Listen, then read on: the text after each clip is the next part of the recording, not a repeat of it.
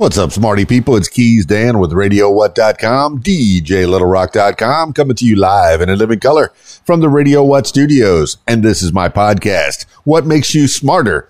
It's an extension of the RadioWhat.com internet radio station that I've been running for quite some time. And if you need DJ services, where do I always send you? DJLittleRock.com. One more time, DJLittleRock.com. Check availability and get a free price quote, and maybe you could have me at your next event. You know, I like to party with the people. Also, if you'd like to tell your story or hear the stories of others, I encourage you to check out my other podcast. It's called What Makes You Famous. Find it everywhere using the hashtag What Makes You Famous. Also, add me on Spotify and like, subscribe, review, rate. Give me five stars if you so desire. It helps me out a lot. Now, on with the show.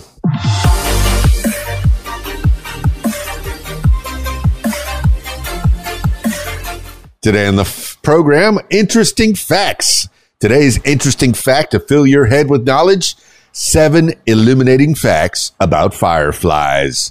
A summer evening wouldn't be the same without the twinkling light of fireflies. The familiar insects can live almost anywhere there's a patch of grass or stand of trees, blinking their bioluminescent bellies to attract mates and signal to other fireflies. Here are some key facts you should know about these charismatic f- creatures. Number one, they're not actually flies. They're beetles. You could be that guy at the dinner party. Actually, they're beetles. More than 2,000 species of fireflies haunt damp woodlands, forests, wetlands, suburbs, and city parks on every continent except Antarctica. About 160 species live in the U.S. and Canada, and their populations overlap so much that several species might be seen in one backyard at the same time. Though fireflies are quite diverse in their appearance and behavior, they all belong to the Lampyridae family. Uh, Lampyridae, uh, L A M P Y R I D A E, within the order of Coleoptera.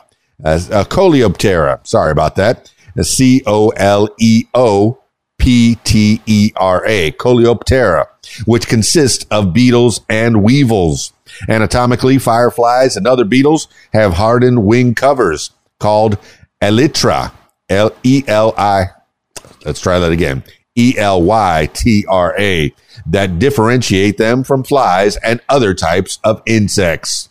Number two, whether you call them fireflies or lightning bugs depends on where you live.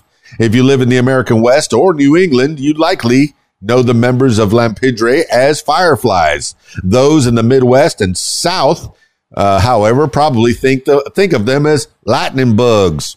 Jason Keeler, uh, an assistant professor of Earth and Atmospheric Sciences in at Central Michigan University, tweeted a possible explanation for the geographic source choices. He noted that the firefly regions experience the United States' highest wildfire activity in the West, at least, uh, while the lightning bug areas have the most lightning strikes. According to the Oxford English Dictionary, uh, let me learn how to speak English. Since the 16th century, fireflies have also been called fireworms, salamander flies, firebugs, glow flies, lightning beetles, and meadow, meadow flies. Meadow flies. Pretty cool. Number three. Fireflies' light comes from a chemical reaction. Not all fireflies produce light, but the ones that do give off their glow thanks to a biochemical reaction. Their light is produced when an enzyme, lucif- luciferase, luciferase, spelled Lucifer, Lucifer, A-S-E, interacts with a chemical called luciferin, Lucifer, I-N, uh, oxygen, and ATP, a protein that facilitates energy production. Fireflies likely control their blinking patterns by regulating the amount of oxygen feeding the chemical reaction.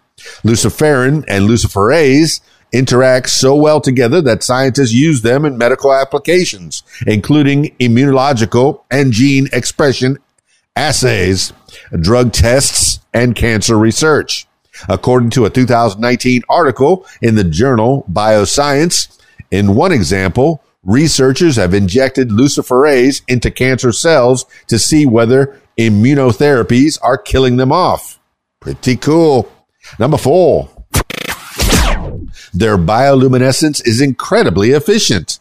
Entomologists call fireflies illumination cold light because 100% of the energy used to produce it is turned into actual light and none of it is lost as in other forms of energy. By comparison, a traditional incandescent bulb converts 20% of its electricity into light and loses 80% as heat.